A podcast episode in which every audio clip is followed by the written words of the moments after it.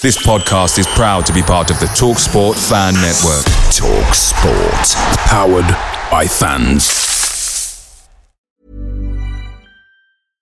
Hey, I'm Ryan Reynolds. At Mint Mobile, we like to do the opposite of what Big Wireless does. They charge you a lot, we charge you a little. So naturally, when they announced they'd be raising their prices due to inflation, we decided to deflate our prices due to not hating you. That's right. We're cutting the price of Mint Unlimited from $30 a month to just $15 a month. Give it a try at mintmobile.com slash switch. $45 upfront for three months plus taxes and fees. Promote for new customers for limited time. Unlimited more than 40 gigabytes per month. Slows. Full terms at mintmobile.com.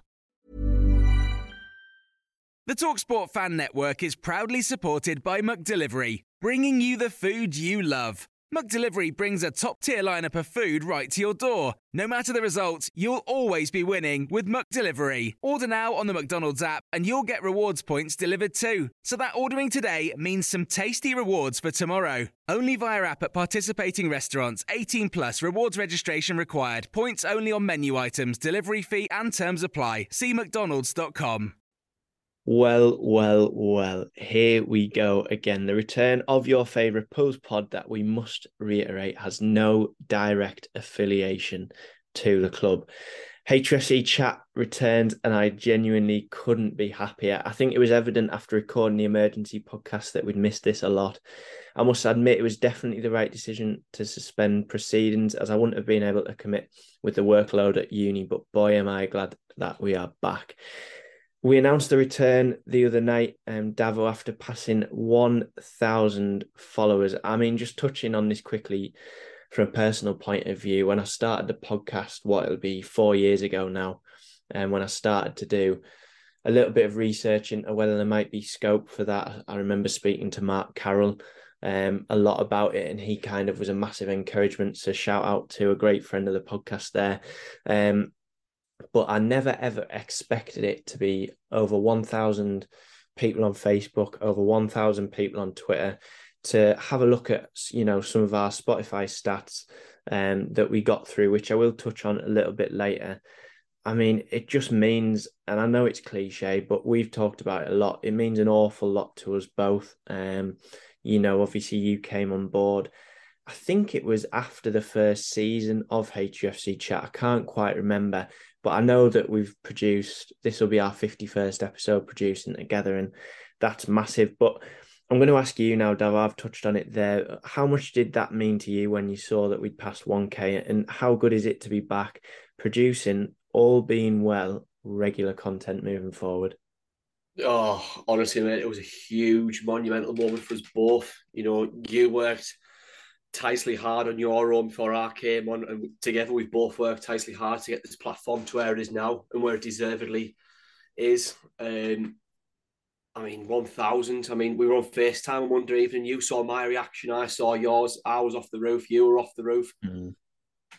It's, it, it is, it might be silly to some, but I can't describe that feeling. I was just buzzing. You know, it's, it's a landmark that we've been trying to get to for a long time now. Obviously, the decision to suspend the podcast, which which was the right one, obviously halted that, but to come back and to get it as quickly as we have is, is just testament to the loyal and class fan base that we've got at home listening to us. So huge thanks goes to them. But honestly, I'm delighted that we've made the decision to restart again.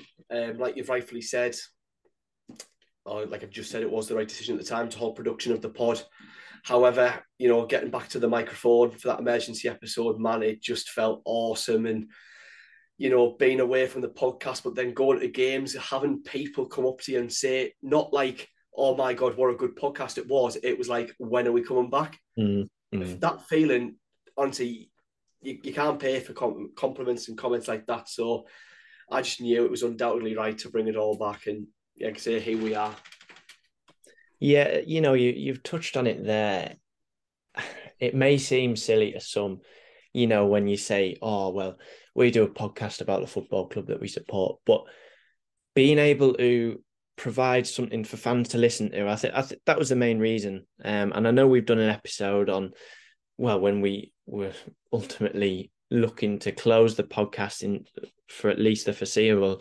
We talked a lot about how we wanted to give the fans something to listen to, wanted to give the fans something to interact with. That's why I started this podcast. But honestly, to go to games and to hear people ask you and speak so highly of a podcast that you do out of the love for the club. We don't do it for people to say, oh, you know, they're the lads from the podcast, but it's absolutely mad going to games and having people come up to you. I mean, a little story from us from myself here when we had Crystal Palace away back in February. I, I was talking to the people next to me um, at the game, and this guy kept turning around. I was thinking, what's he looking at? I genuinely didn't have a clue. Turning around every couple of minutes, uh, literally every time I was speaking, basically. And uh, anyway, it must have been about, I don't know, the 10th time he turns around. He goes, I recognize your voice from somewhere. And I was thinking, oh, come on, like, recognize my voice. I'm not anyone famous or, you know, important. And I went, all right. And he, he says to me, he says, you don't do HUFC chat, do you? And I says, yeah, yeah, I do. And then a couple of people around me went, "You do the podcast like HUFC chat?" And I was like, "Yeah, I'm, you know, I do it with my best pal Davo, and uh, we absolutely love doing it." And a couple of people got their phones out and followed the podcast, and just to have that feeling and to know that we are doing something that people value, and we're not just chatting crap for hours on, on end. You know, as I've just said to you, Davo, when we were planning this episode, an awful lot of time goes into this. I'm not just saying it, you know, we as we've as we've also said earlier on, our parents have been saying to us, you know, how much are you speaking to Jack at the minute? And that's just because we care about producing high quality content and you know, to be able to pull all this together and to know that people really do value what we do and people love listening. At the end of the day, football's all about opinions and although we don't have any direct affiliation to the club, we try to make it as relative as we can. And we just want to both say thank you for that. To hit the 1,000 mark is absolutely incredible. To know that people actually care about what we're rambling on about um, really does mean a lot. So, yeah, it was a massive achievement for us the other night to hit that landmark. We keep pushing forward, we keep producing quality content for you, all being well, and uh, we look forward to the direction that HUFC chat is going. And it couldn't really come at a better time as we heading towards 2023. Well, I genuinely could not think of a better way to start this episode than welcoming on our very good friend, Mr. Tom Crawford. This is your second appearance now, and I'm sorry to disappoint you, but we don't give out match balls for a third like Soccer AM. However, Ross, how are you doing? Probably keeping all well. Good lads, how are we? Yeah, I'm fine. I'm fine. Good stuff. Well, firstly, I'm sure all fans will want to know this, but having seen some content on your uh, Instagram recently, I mean, how's the rehab going? Uh, yeah, it's going well, mate. Um, obviously, recently had a operation, which was kind of uh, a weird one for everyone to sort of take. That was come out of the blue sort of thing, but it was uh, it was an issue I've been having for quite a long time with my um, with my right foot. Uh, happened last season. Uh, it was sort of something that I thought would go away, like myself. Um, and it's just sort of niggled at me and niggled at me for a while now, and it was something that I just had to make a decision on where when I got it done, sort of thing, because I got told it needed an operation this year when I after I had it scanned finally. Um, yeah, and I just took the plunge. I thought better get better get it done now than probably in the latter like in the latter months of the season, so I could come back and obviously try and help the team as much as I can towards the latter part of the season. So yeah, I got it done. All went well um, according to the according to the man in charge. So yeah, it's uh, going well. I mean, that is great to hear, and hopefully you are back in the blue might very, very soon. Perhaps you could give us an insight into what it's like being injured, whilst performances and results on the pitch and where we would hope there would be. How does that affect you not being able to do anything about us? Uh, honestly, mate, it's probably one of the worst feelings uh, I've ever felt. To be honest, I've never touch obviously touch wood. I've never had a, like a serious injury like that puts people out for six months plus, like a full season. And I honestly, honestly, I couldn't, I couldn't, I wouldn't wish it on my worst enemy. It's honestly horrendous that you can't, you can't have any impact on what's happening on on the pitch. It's uh, watching from the sides is is is like a new a new level for me of of tough. Um, it's just horrible, mate. Because obviously the current climate we're in, like I'd I'd love to be on the pitch. You know, I mean, fighting for every ball and trying to get us back up the up the league table. So it's sitting from the sides is just so so tough. I mean, I guess it must be quite difficult as well mentally. Um, it's not just you know physically not being able to do as much as you usually want, but the whole mental side of things and, and not being able to, you know, be around the lads as much as you want. I guess that's quite taxing as well. That's what I mean, mate. I've spent I've spent a lot of time at home, um, obviously because I can't do anything with with my foot at the minute. So the days sort of roll into each other, and you, you end up you end up feeling like you're doing the same thing every day, which you are because you do you're doing not you sat on you sat on your backside all day, just watching the telly or whatever, and the days just roll into one, and you you just like twiddling your thumbs, like what what am I gonna do? And obviously. My, my, my missus works, so she she goes out and I'm just in the house on my own. It's tough, mate. Honestly, I wouldn't wish it on, on anyone. Well, fingers crossed you'll be back as soon as possible. So we ask these questions to our followers, so it'd only be right to ask you. I mean, let's start with who would be your player of 2022? Now, bear in mind this can be from January right up to now in this current moment. Oh, tough. so January to now. Yeah. Yeah. And it can be like you don't have to if you don't have a specific one, that's fine. But any players that you, you know, think have had a massive impact on the team, whether that on the pitch or in the dressing room, however you feel best. Uh, I'd probably I'd probably give you two. I seen I seen you put um the poll on on your on your Twitter and I thought there's probably two and they were they were both like they both got more votes than me. Do you know what I mean? And they would be they would be my two if I had to pick if I had to pick two. Um, obviously Moles, what he did last year was was a joke. Like he, he was he was red hot, and then Josh has come in this season and been absolutely unbelievable. Coming from part time, it's it's into a full full time environment. It's it's not easy as a as a footballer. Um, doesn't always work for everyone, and he's uh, he's sort of knuckled down and and coming to his own. Really, he's absolutely fantastic. Like every time he's on the pitch, he, he he's puts himself about. He's he's getting fitter every week. He's getting stronger. People hate playing against him because I know I've not spoke to anyone, but as a footballer, I know he, look watching him play football, he would be horrible to play against. Standing on your toes, you know, you're not going to get a minute second on the ball because he's he's closing you down.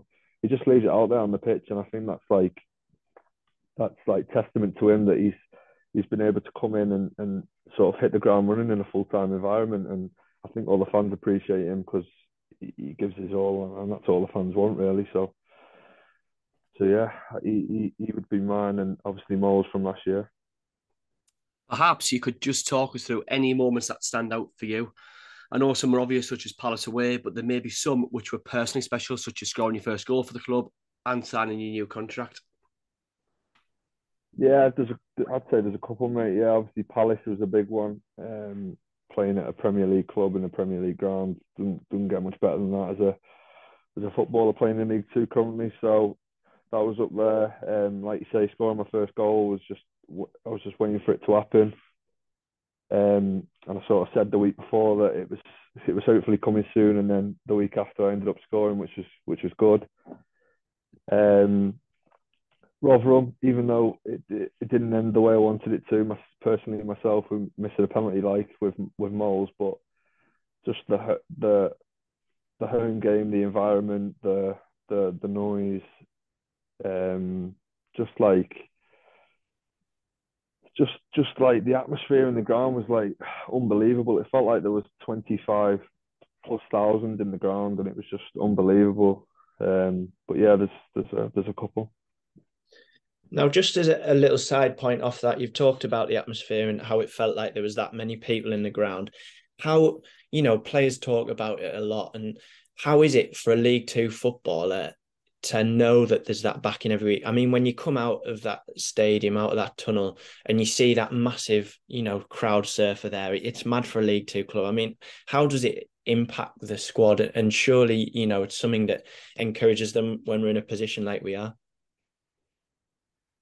Yeah, um, especially in the position you're in, is is it's exactly what what's needed to get out of it. I'd say um, like the gaffer says on on every one of his interviews, uh, we need to give him something to shout about, and he's right because when when when you are shouting, it's it's it's like a like it's a it's a 12th man. I know it's a cliche, but it's it's it's true. Like no, I think other managers have said in interviews this year that Hartlepool's one of the toughest, if not the toughest place to go in League Two when it's bouncing, and it is the case. So I think the current climate we're in and the way things are going, I think I think the the crowd is imperative, and and they don't realise how big of an imp- impact they can have because as a footballer, all you want to all you want to feel is like everyone's everyone's with you, and obviously they are, and they come out in the numbers every week, and it's unbelievable. So they can play a massive, massive part in obviously getting us out of the situation we're in with us. Yeah, one hundred and ten percent. I don't mean to put you on the spot here, but finally, from myself, are there any goals that stand out for you from this season or from past season um in the year of 2022 I, I, know it, it's quite a long period to think about but are there any I mean like Newport away when um Sterry scored his goal that turn for example? I mean is there any that stick out for you in your mind?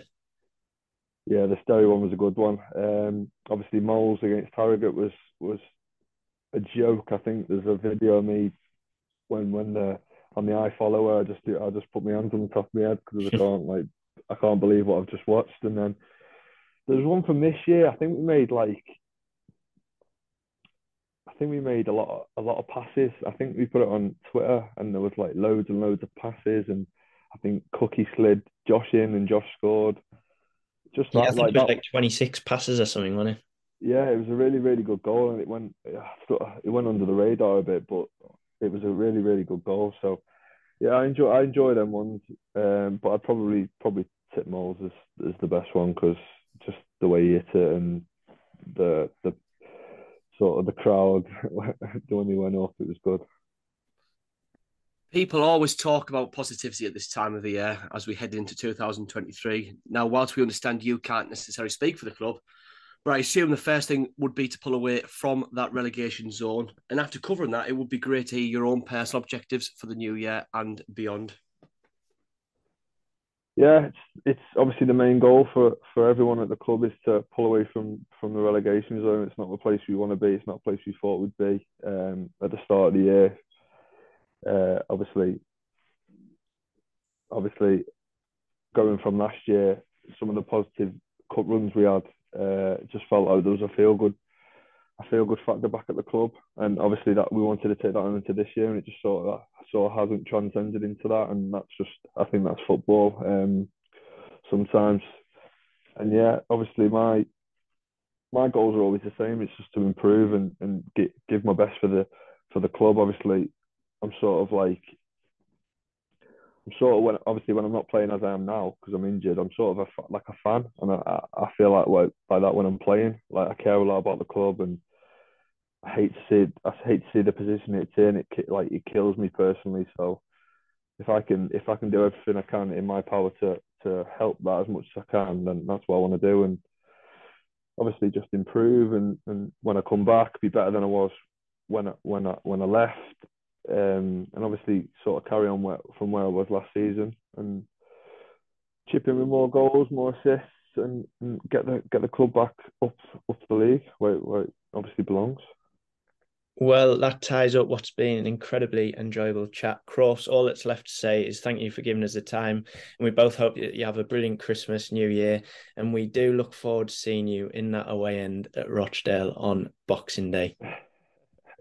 Yeah, I can't wait for it. Yeah, it's going to be good. Um, I'm not done in a I'm not done in a way end like with with the fans, so that'll be good. I'm pretty sure everyone knows what big fans we are at TC, so it was pretty fitting to have him on, wasn't it, for the return of HFC chat? Did they? no, in all seriousness, um, it's always great to have any player on the podcast, not just Crofts, um, to get that kind of feature um, means a lot to us both. You know, it's, it's really good insight. That's um, I'm sure our listeners will appreciate. And you know, Croft spoke really well, so I'm pretty sure our listeners will enjoy listening to, to what he has to say.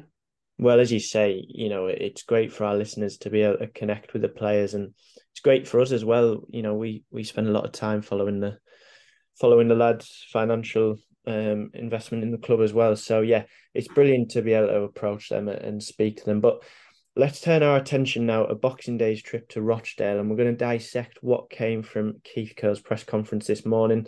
Um, listening to uh, Matty Nixon from BBC Tees. Um, he interviewed him. So first and foremost, Davo, Alex Lacey is out for a period of time. Um, that was confirmed after surgery is needed. I mean, it comes at a time when I'd say Alex Lacey was starting to show what he's really capable of. We're starting to see bits of what he was like in pre-season. And from that came the comment that centre back is now a particular focus for January. Davo, I mean, firstly, what do you think about that comment? I mean, it is pretty evident, I'd say, that we need another centre half. We need defensive reinforcements. But secondly, I've heard rumblings on Twitter. I've, you know, we've discussed it in the group chat about the potential for Timmy um, coming out on loan from Bradford City. I mean, what are your views? What's your standpoint on? And I'm not saying that it would happen, but if there was the opportunity for Timmy Odusina to come back to HFC on loan, would you snap his, your hand off at that? Well, first and foremost, um, it was pretty clear and evident from the early part of the season how under equipped we were in that defensive area. Um, so to lose Lacey, and like you said, at a time where him and, in my opinion, Euan Murray were starting to show a little bit of form, um, showing a little bit of quality. It comes at, like I say, a terrible time. You know, we need all of our players fit. You know, this is a, a crucial part of the the season for us going into this Christmas period and beyond into the new year. So I'm gutted for Alex, you know, but hopefully he comes back fitter, stronger, and eager to make a difference when he does return in blue and white. Um, secondly, in regards to Timmy, yeah, I'd snap my hands off. You know, he's he's out of favour at Bradford. I, I don't, re- I'm not sure, but I don't really think he's played that much in signing for Bradford. I don't mm, believe. Mm. So if that opportunity did come, hundred percent, we know where he's about. Us Poolies, you know, he shows great quality, and he did last year. So if that opportunity did come, then I think it's something that we should definitely explore. I don't know about yourself, Jack. No, 110%. I'm just laughing because you must really want uh, Timmy back if you're willing to snap your own hands off for that instead of snapping someone else's hand off. Um, but we'll swiftly move on to the next point. Um, Ellis Taylor returns to Sunderland and Keith apologised over the return clause mix up. I mean, Davo, what were your thoughts on that whole deal? I'm going to try and be respectful here. I can understand to a certain degree why we explored and give Ellis the deal. You know, for for someone of Ellis's, Ellis's age, sorry, to sign for your hometown club much, must have meant the world to him. Mm-hmm. Granted. However, I think in the moments where he did play for us, whether that was in the Papa John, FA Cup, etc., I just think there was just a huge lack of quality. Mm-hmm. And given the situation that the club is now in, trying to fight for safety, push on, in no disrespect to Ellis, we need proven and tested football league players to help us push on. And like I say, I mean that in no disrespect to him. And I think if that wage for Ellis could be utilised on a proven and tested football league player, then I think that is definitely something that the club should do. Well, I think it's really important, as you say, that we respect respect that whole thing. You know, he came into the club, he knows what it's about. He's from the town and stuff. He's not. He's not. No player uh, in that situation is going to come in and think, "Oh, well, I'm not gonna. You know, I'm not gonna put in my maximum effort for the club." I'm not doubting that he will have applied himself, all of that type of thing. I think for me, you know, it may have just been that, as you say, the situation that we're in, the style of play we're perhaps playing, maybe wasn't the right type um, for Ellis. And, you know, I wish him all the best in his career. He's a Hartlepool lad. Um, you know, I'm sorry that it didn't work out. I feel like I'm apologising as PR for the club here, but uh, you know, I am. I would have loved to see him thrive at the club. I would have loved, and we know how much it would have meant to him. You know, if he'd been able to be a success at the club and maybe extended a loan, etc., etc., it could have been a really beneficial thing. Um, there are a couple of um, other points. There's decisions still to be made on is it Mis- Misulu? I can't always pronounce his name right, but um, Davo, quickly, what are your thoughts on him as a player? I personally think he's a he's quite a handy handy asset, and I'd, I'd certainly like to see his contract extended even till the end of the season. Well, I'd have to concur with you on that one. Um, I think the, the bits that I've seen of him, he looks energetic. I think he the quality that he has is is there for all to see. Um, I think if it's something that he wanted and the club wanted, I think it's definitely something that should be explored. Um, we're not in a position at the moment to kind of be fussy over who mm. we hmm. sign or who we don't keep. So, but yeah, I, I, think he showed more than enough quality to to warrant an extension to his contract, even if that was till the end of the season with a view to a potential long term contract. Um, I don't know what yourself, Jack. No, 110% agree with you on that one. Um, a couple more things. The club will be, the players will be training on Christmas Eve, which will allow time for players to meet up with family or whatever arrangements they have, um, which I think is really important. And, and Keith also said about how they'll always have Christmas Day off. Um, I think he's very conscious, isn't he, of um, you know, that balance between making sure that the players are happy and pushing them to the maximum that they can. Um, and he also believes that there's no correlation between a result and whether they're training or not. Um, you know, the day prior on Christmas, on Christmas Day. So that was really good to have some clarity on that. Um, he touched on Stephen's decision to leave HFC. Personally, got on very well with him. Um, couple of points I just want to touch on at the end, which were quite interesting. So he talked about going to Spennymoor Darlo the other day, um, how he was really welcomed by the club Spennymoor. He met the Spennymoor manager, but he also made a really interesting point. He met the Darlo owner's wife. Well, that's at least who he thinks it was and he made the comment if you want and she made the comment sorry if you want any of our players you're going to have to dig deep because of the relationship between Darlo and Raj. Now I may have paraphrased that slightly um, and then Keith Curle's responded with that saying well it's a good job the owner's got money. Davo what do you think of that? I'm not at all shocked um, having known what Darlington have been through um, in those times. I think it's only right that they will probably play hardball when it comes to dealing with Raj in any shape, way, or form, you know. Um, but I think all I can say is it's going to be interesting because these kind of moments will really reflect what the chairman's ambitions are and what his desires are for this football mm. club moving forward. So if he does want the club to stay up and he does have the ambitions that he says he, he has, then simply he'll pay the money at the one for any of their players. No, yeah, definitely. Um, can't argue with that at all. And you know, I think even if you take the Raj element away from it, there's obviously that rivalry between the football clubs, whether they're lower down the pyramid or not.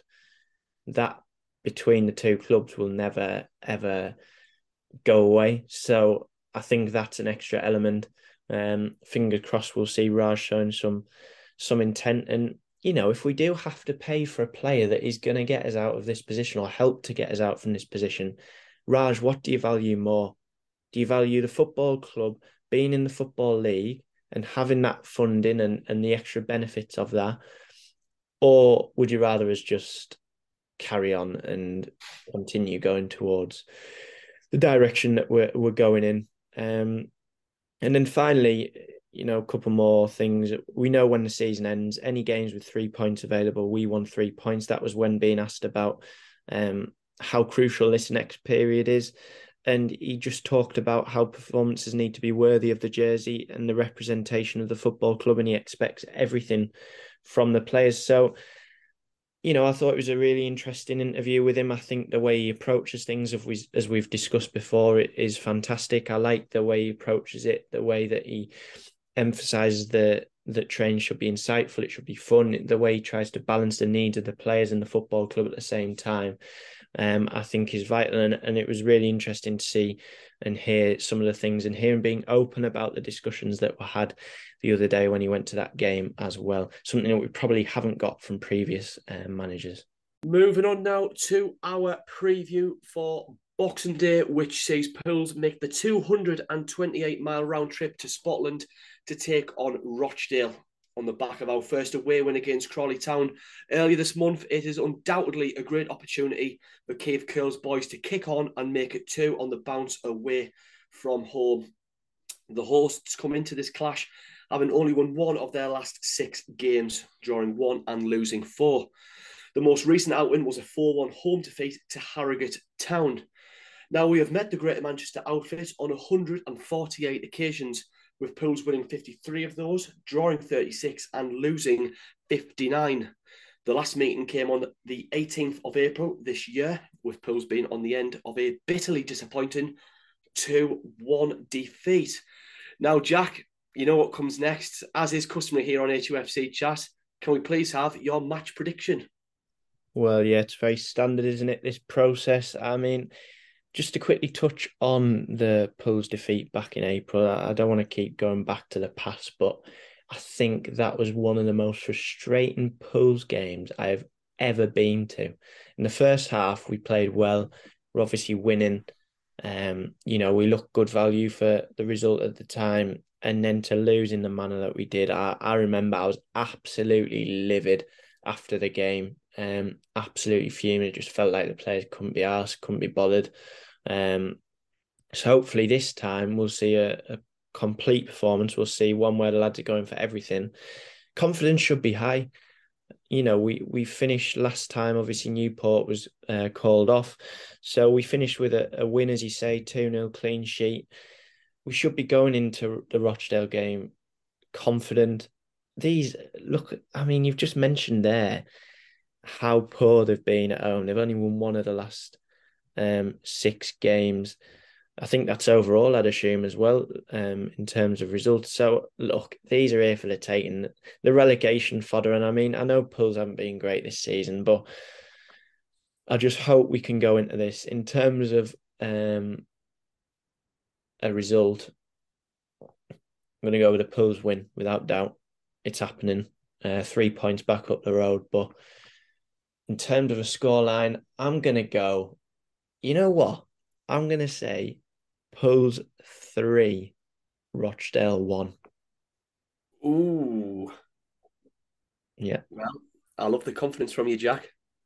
Well, you've got to be. You've got to be. It's Boxing Day. Pools away day, sold out away, and let's just go and beat them. Get back up the road with three points. Davo, what are you thinking? I couldn't agree more with you. And on that note, I am going to go for a 2 1 Hartlepool win. Goals from Josh Umerah and whoever else fancies chipping in on the day. That's what, that's what we'll say on that one. Brilliant. Right, on to some of the Twitter questions we put out recently.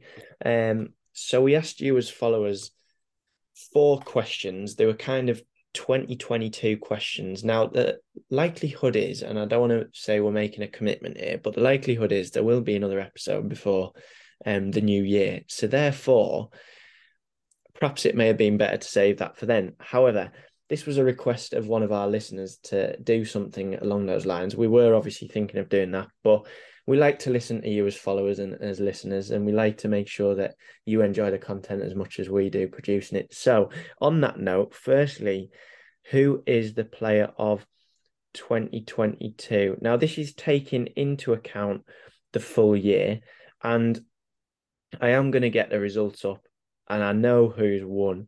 Um, but just so that the listeners who may not have seen the poll um, have a you know a better insight the options were Josh Umerah, Luke Molyneux, Tom Crawford, and Mo Sylla. Now, when we were doing this, like discussing who we should put on there, I mean, it's difficult because everybody is going to have different views. Now, Ben Killip was seriously discussed, wasn't he, Davo? You know, we we saw him as a serious candidate for one of these players of 2022. Um, I mean, in the greatest respect, I think Oh, well, two of the players that we had were from last season's squad as well. So Luke Molyneux and Croft. Then we had two players from this season's squad, and, and arguably the two best, as they should be, to be the player of 2022. So Josh Umerah, out of 325 votes, took 46%. Luke Molyneux, 36%. Croft's got 13%, which he wasn't very happy about, as you'll have heard earlier um, when we were when we were speaking to him. Um, and Mo Sylla got just 5% of the vote. And I was quite surprised with that. Um, I mean, for me, my player of 2022 had to be Joshua Umerah anyway. I mean, the goals he's contributed, the attitude he has. I'll never forget. Um, you know, when we were outside in the car park after one game, and you said how much you love him, and and you could just tell. He said to us, didn't he? It means the world. Those types of comments from supporters. Um, so for me, just as an all-round guy, what he's delivered on the pitch, what he brings to the team, his attitude, how he is off the pitch, how he is with supporters, he gets it. And as Croft said, how he's adapted from being a part-time player to a full-time player, I think is brilliant. Not every player can hack that. And you know, we've seen we've seen that in the past. But yeah, for for me, Josh was the player of 2022. Anyway, and I'm not surprised Luke Molyneux got the votes he did either. Um, you know, someone who did a lot for the club, someone who had great talent. Um, but yeah, Davo, I mean, do you agree with that assessment that Joshua is your player of 2022, or do you just want to discuss some of the other players that, that could have been named in that for you? Well, first and foremost, I do agree with Josh. Um, and there was a lot of other legitimate candidates that, you know, granted, but I think, like you've said, for Josh to step up from the National League to League Two, a man who commanded a fee this summer. You know, he's been put into a situation where he's already in his first season in the EFL, has had to go through a managerial transition. So he's had to get used to a, another manager in a short space of time. But to kind of come in, like you say, keep his head up, work hard, train hard. You can clearly see, like you say, how much he wants this to work for him. He's fighting for the fans. He's, you know, he puts himself about for his teammates and to come in and score 10 goals in what has been an arguably poor Pools team this year, I think is testament to the character of Josh Umerah. So you could have easily said someone like Luke Molyneux, you know, scored some really good goals, not just in 2022, but in 2021 as well. Was instrumental to to help us finish where we finished, win games, etc. Um, I thought Neill Byrne had a good year last year, arguably a player of the year candidate for me. Um, but I think for the reasons we both give, I think I'd have to say Josh, 110%. Now, moving on, secondly, we asked, what is your moment of 2022? The two options were Crystal Palace away, which took 61% of the vote, and Rotherham at home in the Papa John's semi final, which took 39%. There was a mention for KC's appointment by David Frank. Jack, just before I give mine, was Crystal Palace yours or was it something else that came to mind? I mean, it's important that we're always, brutally honest, isn't it, about things on this podcast and we give our honest opinions. And, you know, when I, when we were pulling a tweet together, when we were discussing it, I genuinely struggled to find moments of 2022 because recently there have been none. It's been crap. Um, unfortunately, you know, and for me, yes, it was Crystal Palace away. It was hard to differentiate between that and Rotherham at home, just because the club has been through such a poor, however many years, where we've struggled, we've had no success. It's been awful to watch. It's been, you know, cowboy owners, all this type of stuff that we've gone through, relegation from the Football League. To have that day at Crystal Palace, I mean, I still get emotional just talking about it because to see little old Hartlepool, the club that we love so much, on a Premier League stage in the FA Cup fourth round, wow.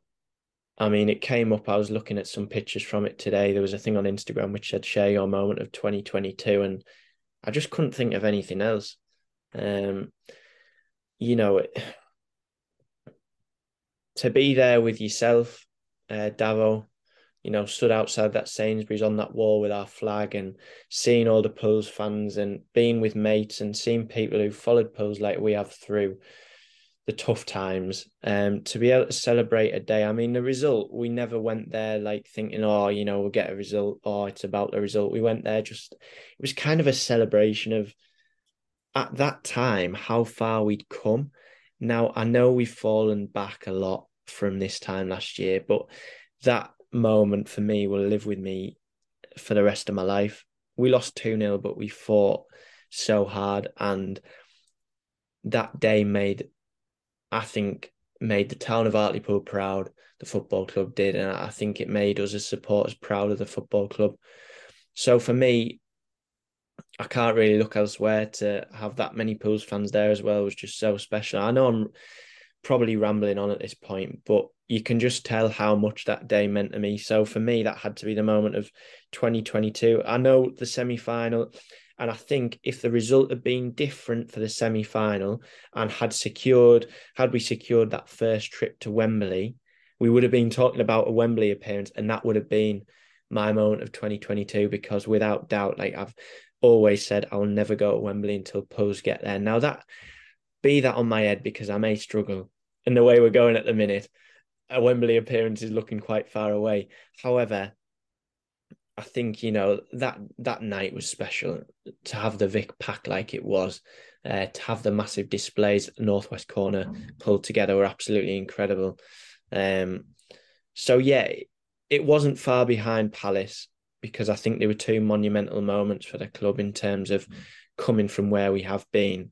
But yeah, the short of it is Davo, Crystal Palace away um, in the FA Cup was my moment of 2022. You know, would you agree with that assessment? Of course, it's fine if you don't, Davo. We're not going to fall out. I was going to say, God forbid we did get Wembley, we probably wouldn't hear the end of it from you, Jack.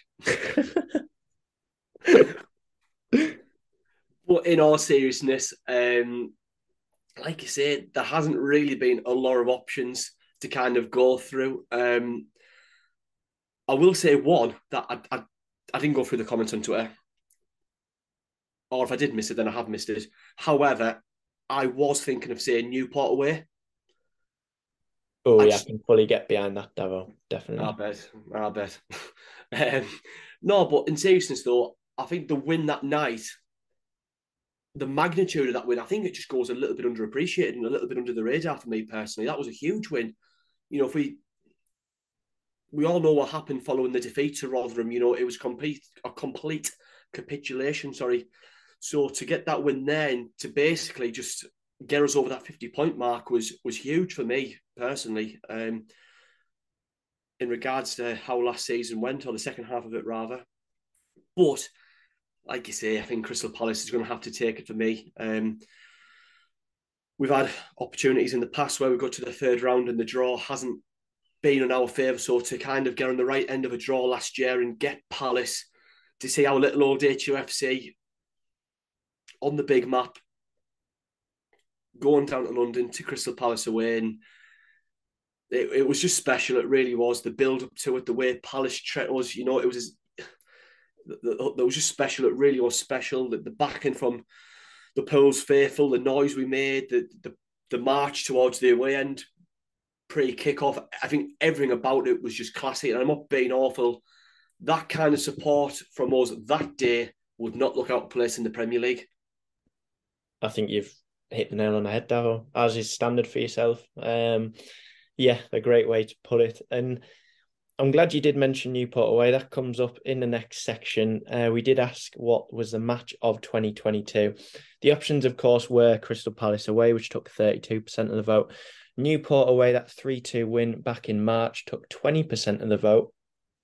The Rotherham semi final won the vote with 44%. And then Mansfield away, um, that 2 2 draw back in September, got just 4%. I think, again, sadly, there haven't been loads of matches that we could pick out um, to say that you know we we thoroughly enjoyed and and there were big moments and hence the reason why we stuck Mansfield. I mean, it was a fantastic comeback. Don't get me wrong, but um, I think there's not much for us to discuss on this um, this question because we've discussed a lot of it with the Crystal Palace. You've mentioned Newport away; it was a fantastic win. Um, went there expecting to get battered. Um, I said that before I went. I think we're going to get battered when we go down there. We halted Newport going up, which um, was obviously good because they sent us down a little while ago. I, I firmly believe we were the start of their downfall. Um, so yeah, it was just a big win in so many ways, and and one that we needed after that complete. I mean, HUFC after Rotherham felt like a broken club. And it was a broken club because it hurt. It hurt so much, um, that defeat in the manner that it was. Um, you know, to lose on penalties that close to a trip to Wembley. Um, so as you say, to have gone to Newport and got a massive win in Europe, as we like to frequently talk about, um, was it was one of the matches of 2022. But yeah, for all the reasons we discussed, rather than that semi final, the occasion, the actual it was an entertaining match. Poole should have won it really. I mean, Omar Bogle missed that header he put wide at the end. I think Cross missed a chance as well. I think he was thrown goal at one stage. Um, but we we we did again do the town proud that night. Um, so you know that that took um the match of 2022 um on the vote and as a personal um as a personal one for both of ourselves. Yeah, I think I have to get behind the um the listeners. I think I have to say Rotherham. I think to see the town unite together to get behind the football club, in which was arguably one of our biggest nights at the Vic, and to see what was it? I think it was a sellout Victoria Park. Actually, it was seven thousand plus, which is, I mean, in recent times, it's you barely see that. So to to see the town get behind the team, the club, pack out the Vic the atmosphere, the the, the the whole night itself, the occasion was just it was special. And, and Crofts touched on it coming out of the tunnel and seeing the the display, the the noise. Like he rightfully said, you'd, you'd have thought there was twenty five thousand in there that night, and we came close, so close to making it to our first ever trip to Wembley, um, which sadly wasn't to be. But I think in itself, like you said, we, we did the the town proud, and I, I just think it was just a, a, great it was a great night overall. So I think for me personally, it would have to be Rotherham at home. And moving on to our last question, we asked for goal of 2022, and Luke Molyneux's goal uh, away at Harrogate, as Crofts also said in his answer, completely swept the floor. There was a mention for Umerah's chip against Harrogate as well. For me personally, I am also going to have to go with the consensus of Luke Molyneux versus Harrogate. It was just unbelievable. The run forward and just the audacity to look up, shoot on his left, and to see it ripple the net and to see all the limbs in the away and everyone going everywhere it was just unbelievable uh, ability and quality from Luke Molyneux. Uh, one of many that he scored that season. Um, but in all seriousness, there was other good contenders as well, but he, he was the outright legitimate winner of that. So, Jack, do you agree with me? Do you agree with the viewers, or is there something else in your mind? No, I mentioned this to Cross when we spoke to him, and I'm going on this. I mean, Luke Molyneux's goal honestly, take nothing away from it. Absolutely unbelievable. I mean, I remember seeing that goal after the game. It was, oh, wow. I mean, if that had been done by a championship player, a Premier League player, or someone of higher um, caliber, that would have been talked about for weeks on end. Because imagine if Ronaldo did that or Messi did that, um, you know, it'd be talked about for well, again and again and again and again on different platforms, social media, um, you know, Sky Sports, whatever that may be. But I'm going to go with this goal for my goal. We've talked about that Newport match. Jamie Sterry, that finish, the technical quality from himself to do that turn and just I just think his awareness and, and the build up, there's a little one two. Honestly, it, it was absolutely fantastic. And for me, um, yeah, Jamie Sterry, Newport away was my goal of 2022, but it was extremely hard to kind of argue with the whole assessment of our listeners, of yourself about Luke Molyneux's finish, because that was sublime as well. Um, so yeah, I'll go with Jamie Sterry, Newport away back in March for my goal of 2022. So the news came out of the club this week that Stephen Hobin, the current chief operating officer of the club, someone who came on our podcast a while ago, will be stepping down from his role after handing in um, his notice, so he'll be stepping down in the new year. Um, but Stephen's going to work an extended period until March 2023 while the club recruit his replacement, allowing for a full handover of duties. I'm just going to read um, the statement that came out of the club. So Stephen commented, I've been very privileged to hold the position of COO, and I'm really proud of what we've achieved as a team off the field and the progress we have made since joining the club in 2021. I'll remain fully committed to the football club and play an active role in the recruitment process for my successor, while at the same time ensuring the club maintains stability during this transition. It is very much business as usual as I plan to stay on until March 2023 when hopefully the recruitment process is completed. I would like to take this opportunity to thank my brilliant staff and volunteers for the hard work and efforts during my tenure, together with the board and chairman, Mr. Singh, for the opportunity here at Hartlepool United. I would also like to thank the playing staff and management who have been a pleasure to work with, our sponsors and club partners, and most of all, the supporters. We truly have some of the best fans in football travelling the length and breadth of the country, and I wish the club every success moving forward. I will always be an adopted Polian and support from afar and visit the Suit Direct Stadium as a fan whenever I can. Chairman Raj Singh said, We've discussed things with Stephen at length with the view of stepping down as COO in the new year. The club operations off the pitch have progressed in recent years, and we are thankful for the hard work that's gone in from Stephen and all the operational staff that support him. We wish Stephen and his family all the very best for the future. With Stephen's extended notice period, we have the opportunity to go through a full process to appoint the right successor. As a club, we have invested in our infrastructure in recent years, and there is a fantastic opportunity for someone to come into the, this position to take Hartlepool United forward into the next chapter. Now, after hearing all of that, Davo, I mean, what are your thoughts on all of this, the whole situation? Right. Now, I'm well aware that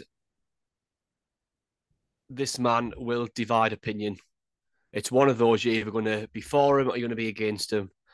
However, the way I see it, I firmly believe that Stephen wasn't your typical yes man who's just come in for a payday or or whatever. I don't think he should be branded as a, a cowboy or any such thing. I do believe that he came here to make an impact, to come here to make a difference and to progress the club off the pitch and move forward with the times.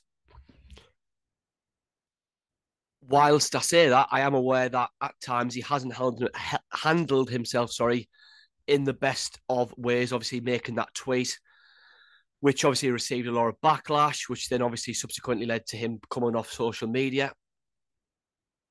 And I know things this year haven't gone great. Granted, now I don't know what's gone on behind the scenes. I'm not saying that there has been a breakdown in relationship, but I just think ultimately, when you see how things have gone, I just think all roads were somehow leading to this juncture. I think it almost felt predictable that at some point Stephen would move on. But like I say, I do believe that he was different to many other people that have come into this club to work behind the scenes. I do believe that he, he like I say, he wanted to make a difference. Do you know what I mean? It's just it's it's just my opinion. At the end of the day, I know a lot of people will will will talk on the other side of the coin, but like I say, as far as I'm aware, Stephen goes on with my best wishes, um, and hopefully, like I say, the club can act quick, get the new replacement in, and we can keep moving forward off the field. I've got a funny feeling, Jack, that you might argue the latter. It's quite funny that Davo always painting me out to win. No, no, no, I'm messing. But I agree with points you've made, one hundred and ten percent. Um, I really do. I, I think, um, you know that the fact that there have been improvements on the pitch, off the pitch, even not on the pitch, off the pitch. Um, you know, there has been. I think the club, the ground, sorry, looks fresher than it once did. I think, you know, that is all part of creating an environment, and there's all different functions that come together. I believe that he probably wasn't. He, I don't think he was a, a complete yes man. No, I, I don't. You know, I agree with I agree with you on that for me, I mean, he was fantastic when he came on the podcast, and the things he was talking about were things to get excited about. My issue is, and this again is my own personal opinion, I feel that there hasn't always been the delivery on promises made. And for me, I get that things change. I get that plans change. Fundamental thing is honesty and being transparent with supporters. And I fully believe at the start, Stephen was fantastic at that. I do not for one minute agree with the abuse that he got on Twitter. I think it went way too far, it went over the top. However, if you are making comments such as, I could leave this job and go to any job, basically, is what he was saying, then that first and foremost is a dangerous thing to say because it's like the whole analogy of the Regan Tumlety celebration putting his fingers in his ear. We've had that discussion, haven't we? Um, you know that it could come back to bite you potentially.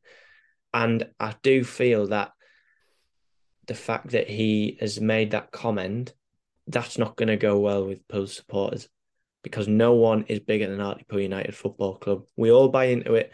We all work together to get the club in the position um, that we all want to see it in. And to say that, I think the timing of it was poor. And for me, again, personal opinion, I think he'd gone very much into the background once things have gone to pot. He's very much at the forefront of certain things like Paul Hartley, his appointment, for example. He was very much when things were going well, you know, when there's a positive thing, positive vibes around the club, he's at the forefront of it.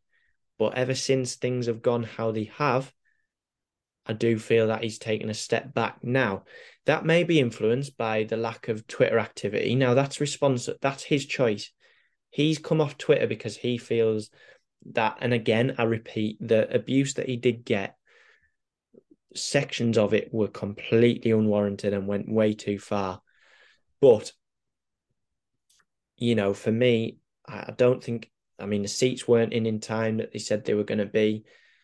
You know, it's things like that. That's just an example, but it's things like that. I, when I look at someone at Hartlepool United Football Club, I judge someone, I give them time first and foremost, and then I judge them against what they've promised us as supporters that they're going to do.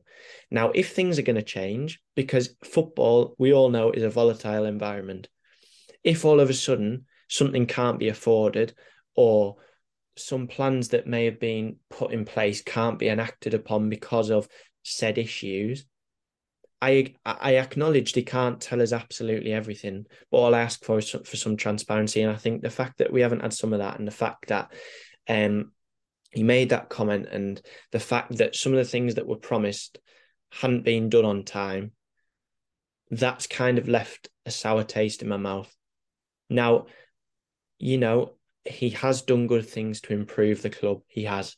I will not deny that for one minute the club, I would probably argue, has become a better place off the pitch due to the way in which he has acted. I believe he has brought things in um, to make it a better place. And i am thankful for that. I really am.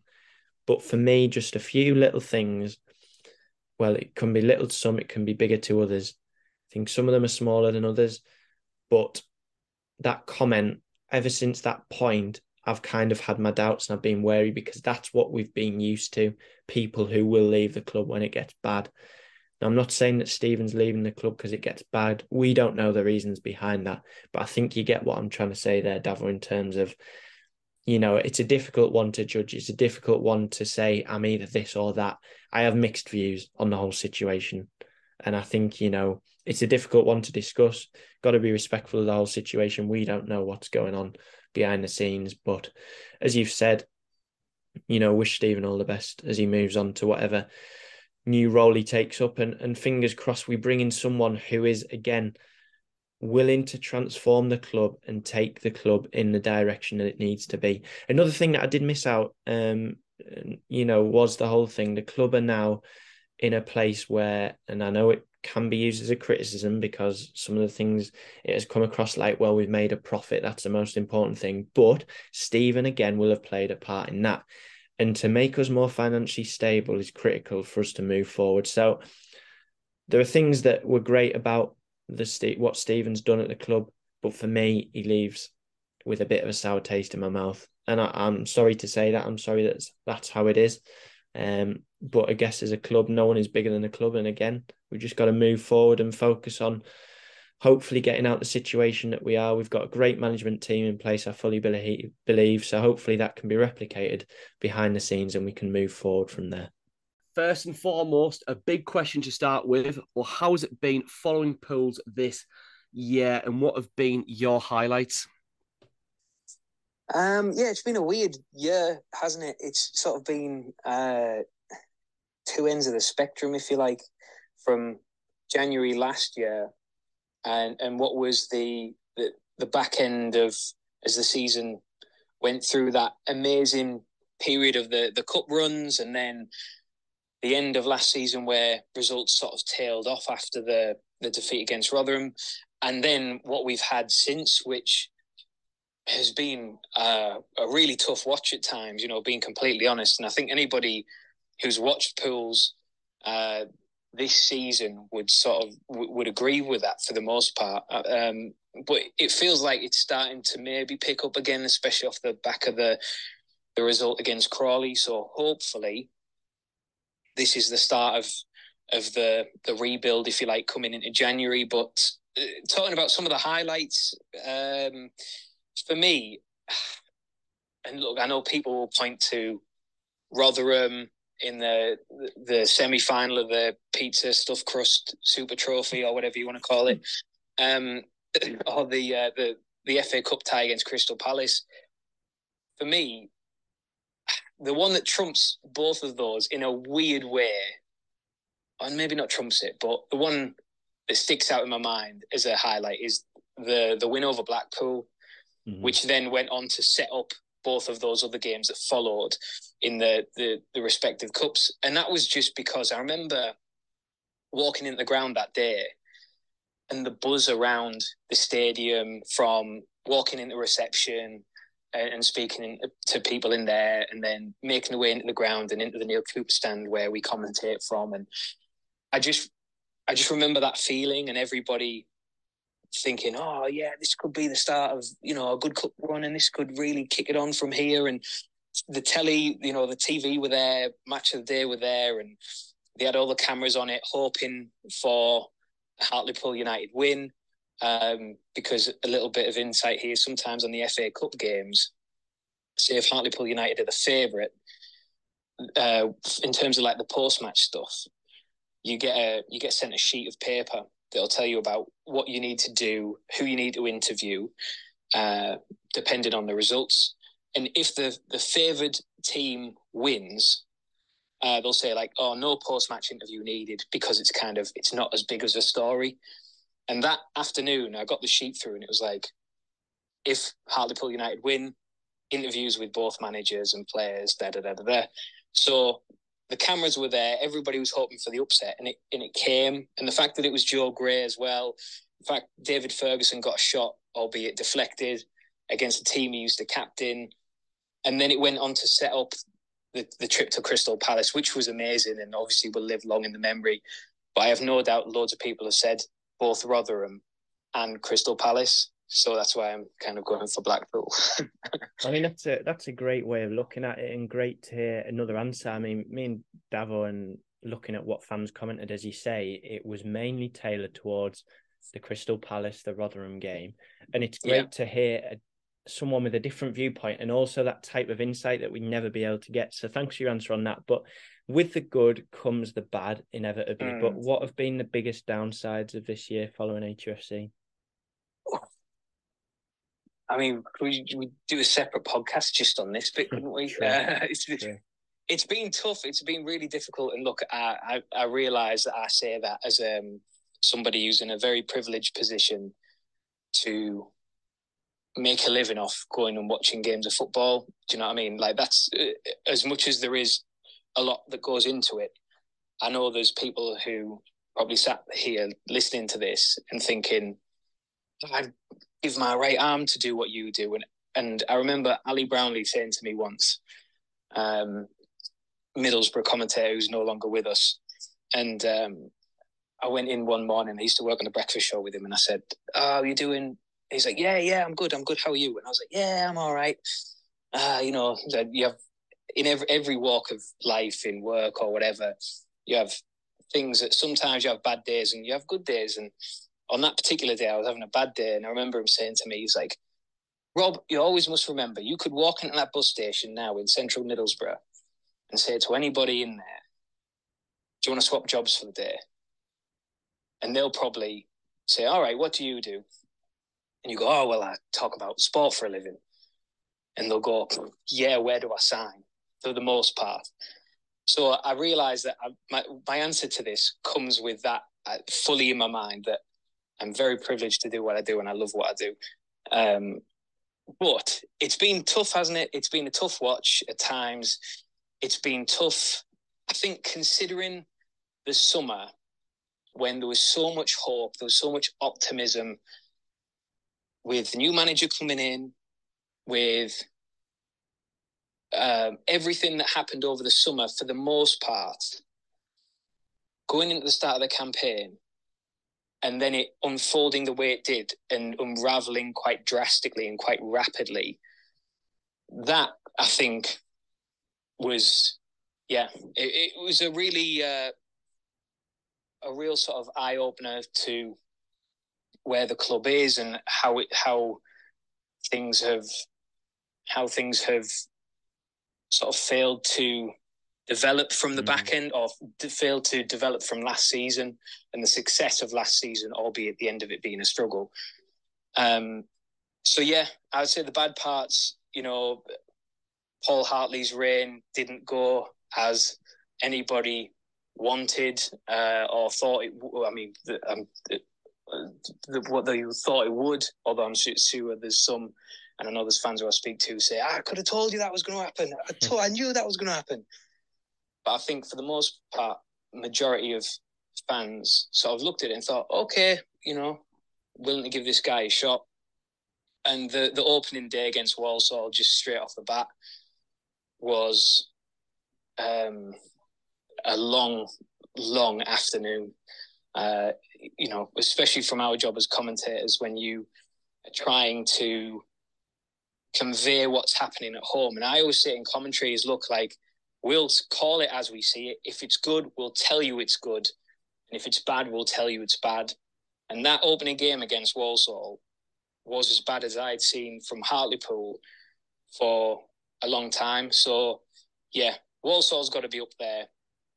Um, I think most people would have probably agreed with that. But yeah, the ones that followed, you know, Blackburn away, and I know that was in the cup, and that was another one. Leyton Orient, that was a, a, tough afternoon. So there's there's quite a lot of low lights, chaps. I'll be completely honest. Mm. You, you you could probably do a a whole hour just on that. But yeah, there, there was some definite uh, tough afternoons in there. That's for sure. Well, I do say in football, it is the hope that killed you. However, we yeah. both know how much you love the club, how you get what it means for us supporters. But what is it like to be a pundit? And does it give you a different perspective to one that we would hold on the terraces, being in that role that you are currently in? Oh, 100%. Um, don't get me wrong. I mean, th- I think sometimes it does and sometimes it doesn't. Uh, the one thing that I make sure that I do is I talk to fans. You know, I talk to you guys. There's, there's other people, other fans who sit near us in the Neil Cooper stand we have our fans panel every week on BBC Radio Tees Sport, and I think that that's a huge part of understanding what supporters, uh, what their frustrations are, what their uh, what their their praise is. You know, the, the the things that they see from their football club that they enjoy, that they like. Um, I think that's a massive part of it, just sort of keeping your finger on the pulse. Because if you're not, then I mean, I don't know. I think it's um, it makes the job a lot harder if you don't understand what the fan base feels about their football club. Um, so that's that's one thing for sure. But in terms of being a little bit closer to it, um, I think you can't help but get invested in the people at the club, and that includes the supporters as well. not just talking about like players and managers and whatnot, but you know these are people who you deal with on a daily, weekly basis, and it's not just players; it's people behind the scenes who you might not ever see, you might not ever think of, whether it's the people on reception when you go get your, your press passes or um, the the people when you go get your cup of tea before you go on air at half you know you go get your cup of tea at half past one before you're on air at two and you chat to the same lady behind the the the, the counter every every Saturday or every Tuesday. It's it's those people so that's a, a massive part of it. But the one thing I will say is there is part of the job where you know you, you speak to these players and a lot of the times you speak to them uh, before you start recording interviews you know you, you how you doing are you all right whatever you, you get to know the players you get to know the managers you get to know the people who step on the field and put that blue and white shirt on so you get to know a little bit more about what makes them tick and when things are going well. And I don't just mean on the field, I mean like in their personal lives, you know, things that are going on. And I think that's a big thing that a lot of supporters don't see. And that's sometimes my frustration that I wish, and I understand why they don't, but I wish players, and I'm not just talking about Hartlepool United players here, because to be fair, a lot of the Pools players are really good at being honest in their interviews and just being open. But just in football in general, you see interviews and post match interviews or pre match interviews with players who give the same stock answers to the same questions mm-hmm. most weeks. And I think, you know, we all cry out about uh, how players, or sorry, how fans should understand players are people and not just machines who go onto a football pitch. And I, I do agree that, that that is the case. But the, the counter to that is that if players open up a little bit more and show their personality and show their character, then play then fans relate to them more and see that they are human. Do you know what I mean? Mm. So it's that it's, it's that contrast, I think, and I, for the most part, that's what I get to see is the characters and the people. And like I say, I could give you a, a list of players at Hartlepool who aren't afraid of being themselves in front of a microphone. Um, and I think pools are quite. It's it's a that's a very good thing because it just it connects everybody much much more.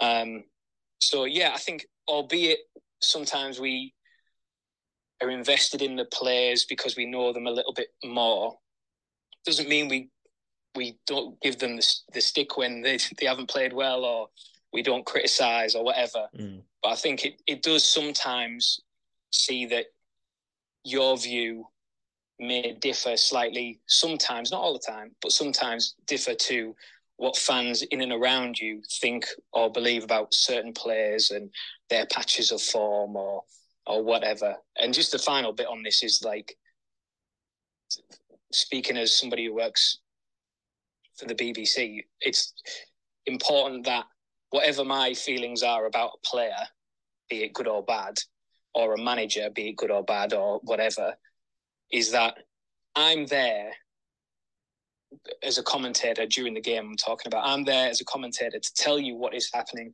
Mm. I'm not there to tell you that he's crap and I don't like him and whatever. That's not my place as a commentator, nor should it ever be.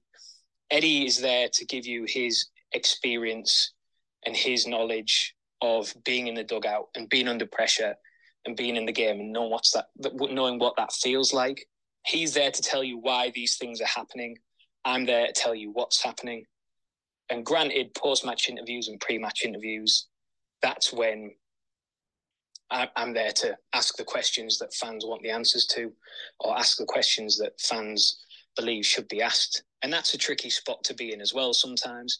But yeah, I think it taught it. I mean, it's um, it's a good question, and it's one that I think you you, you could ask many reporters uh, and they, would probably give you a similar answer. That it's a fine, it's a fine sort of line to tread, but I think as long as you understand what supporters think and feel about their football club, and obviously there's many different shades of opinion, but for the most part, you understand what the gripes are, you understand what they like about their football club, you understand about the questions that need asking, then I think you you know you can't go too too far wrong. I think some of the points that you raised there actually, I mean, I know for, speaking for myself, I don't know what you're thinking, Davo, but it's given me a lot of food for thought in terms of, you know, this personal connection with players and stuff. I mean, we're very fortunate, and as Cross has been on the podcast talking earlier, we've got yeah. a good friendship with him. But, you know, to understand that whole thing, you see the players more and most frequently coming out on a pitch for 90 minutes. And I know I'm I'm guilty of this if they're playing crap, whatever you don't know what's going on behind the scenes. I mean, I may slate a player for 90 minutes constantly. Um, not that I do do this, but I do slate players quite often. Um, I, I am in, you know, I don't I don't shy away from saying my point of view, but you don't know what that player has gone through, especially at the lower levels before mm. coming onto that pitch. And I think, you know, that what you've raised there has actually given me um some food for thought, 110%.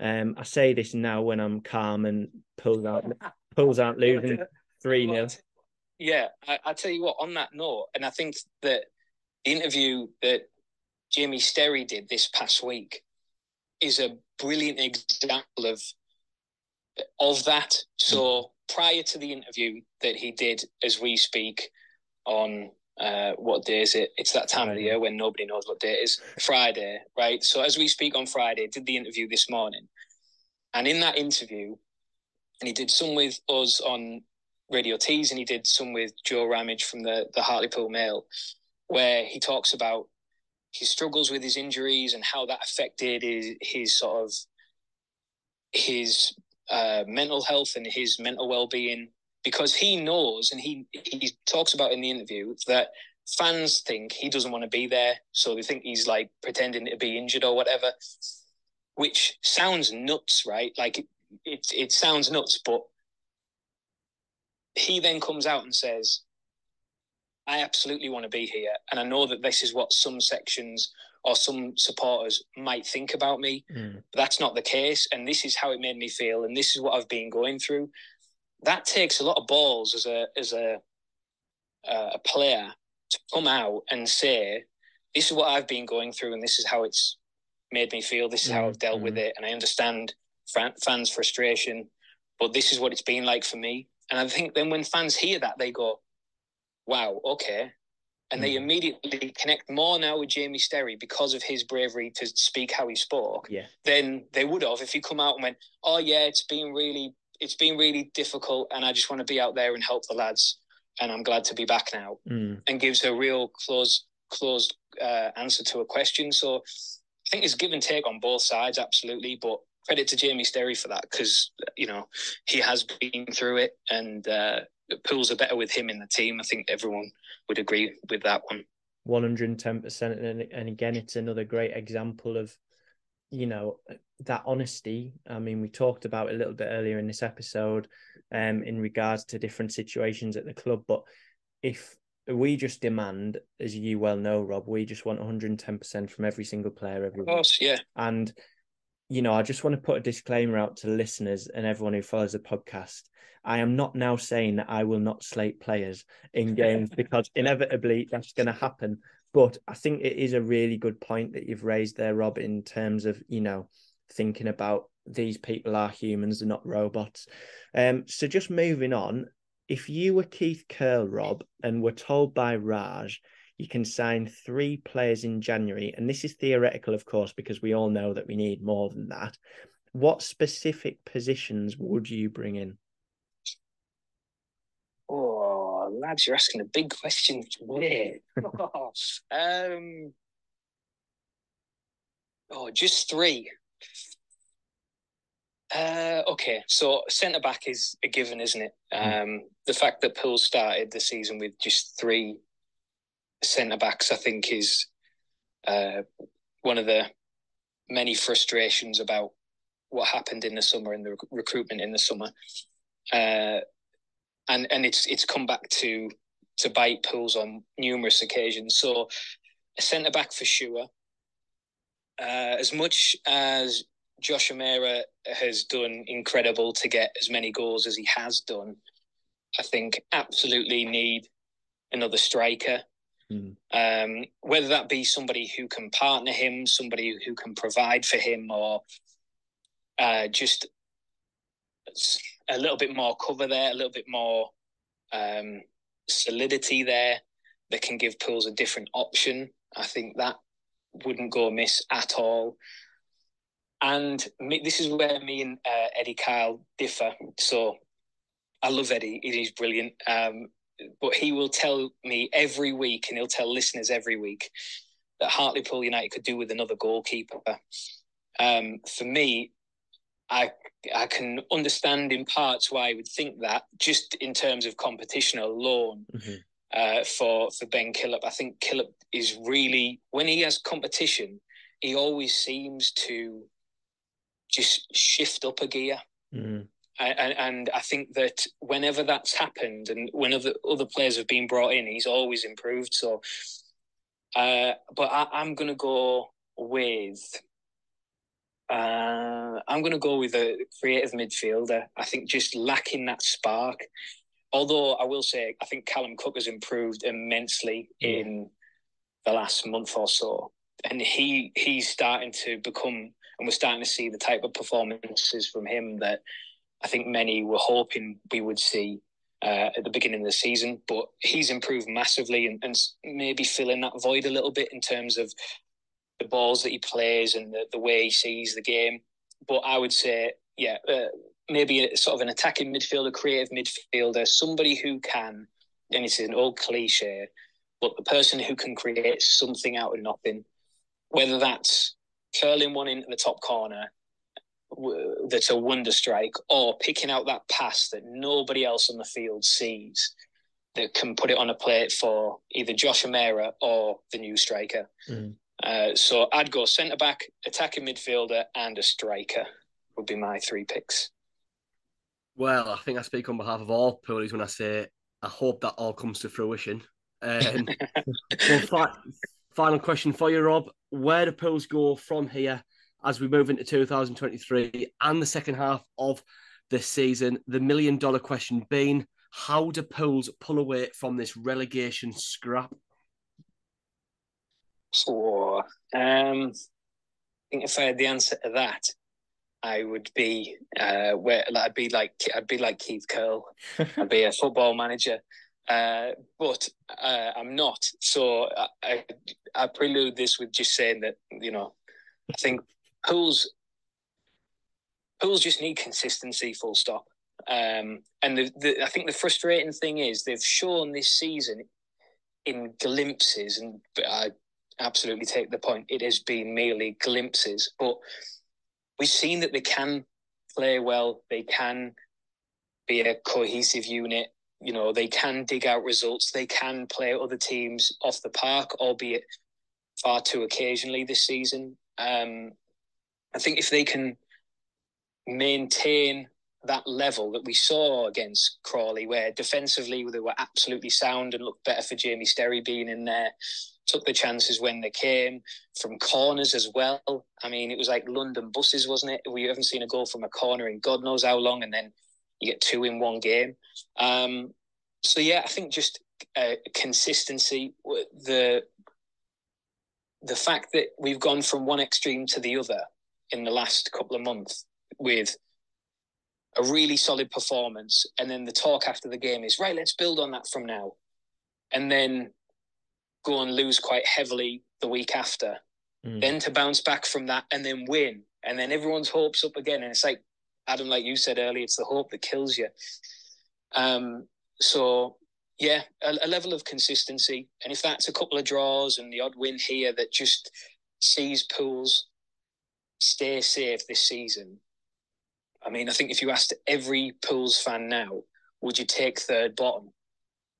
I, think everybody would say, yeah, where do we sign? Mm. Um, so, yeah, con- uh, just a level of consistency rather than sort of swinging from one extreme to the other. uh, would be my answer. That wraps up view from the press box. Rob, it's been absolutely fantastic as ever to have you on. Uh, your insights been incredible and up to the high standards that we've come to know and love. So thank you very much for coming on, and we just want to both wish you a very merry Christmas and all the best for you lot um, over the new year as well. Uh, thanks for having us on, lads. Anytime, and as I always say, that you know, I think just keep doing what you're doing. Great to have the podcast back, and yeah, I hope you both have a good Christmas and hopefully three points for pools on Boxing Day. Indeed. Cheers, Rob. Fantastic to hear from Rob as ever, a man who we both admire as an individual and the work that he does. It concludes the return of HFC chat. It's great to be back recording. We won't commit to a set pattern of releasing episodes. It'll be more like going with the flow. However, one thing I will say is keep your eyes peeled over this Christmas period because plenty of content will be coming your way. I mentioned at the top of the show about Spotify wrapped and some some of our statistics. I think it's best we save that for our episode before the new year for pretty obvious reasons.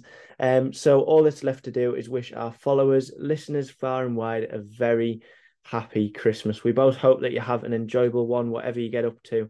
And we look forward to seeing a lot of you in that sold out away end on Monday in Rochdale for three points and back up the road. But Davo, my final message to you a very Merry Christmas from myself and to all your family. And obviously, the same goes to yourself, of course. But most importantly, as ever, keep the faith, back the boys, and never say die.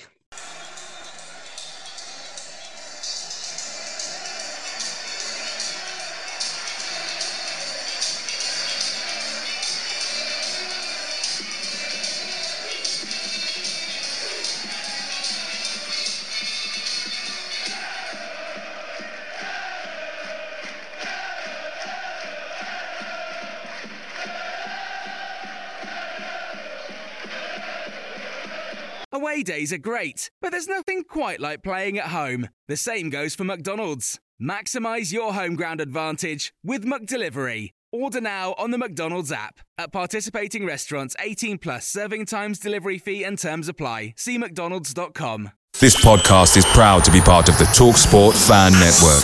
Talk Sport. Powered by fans.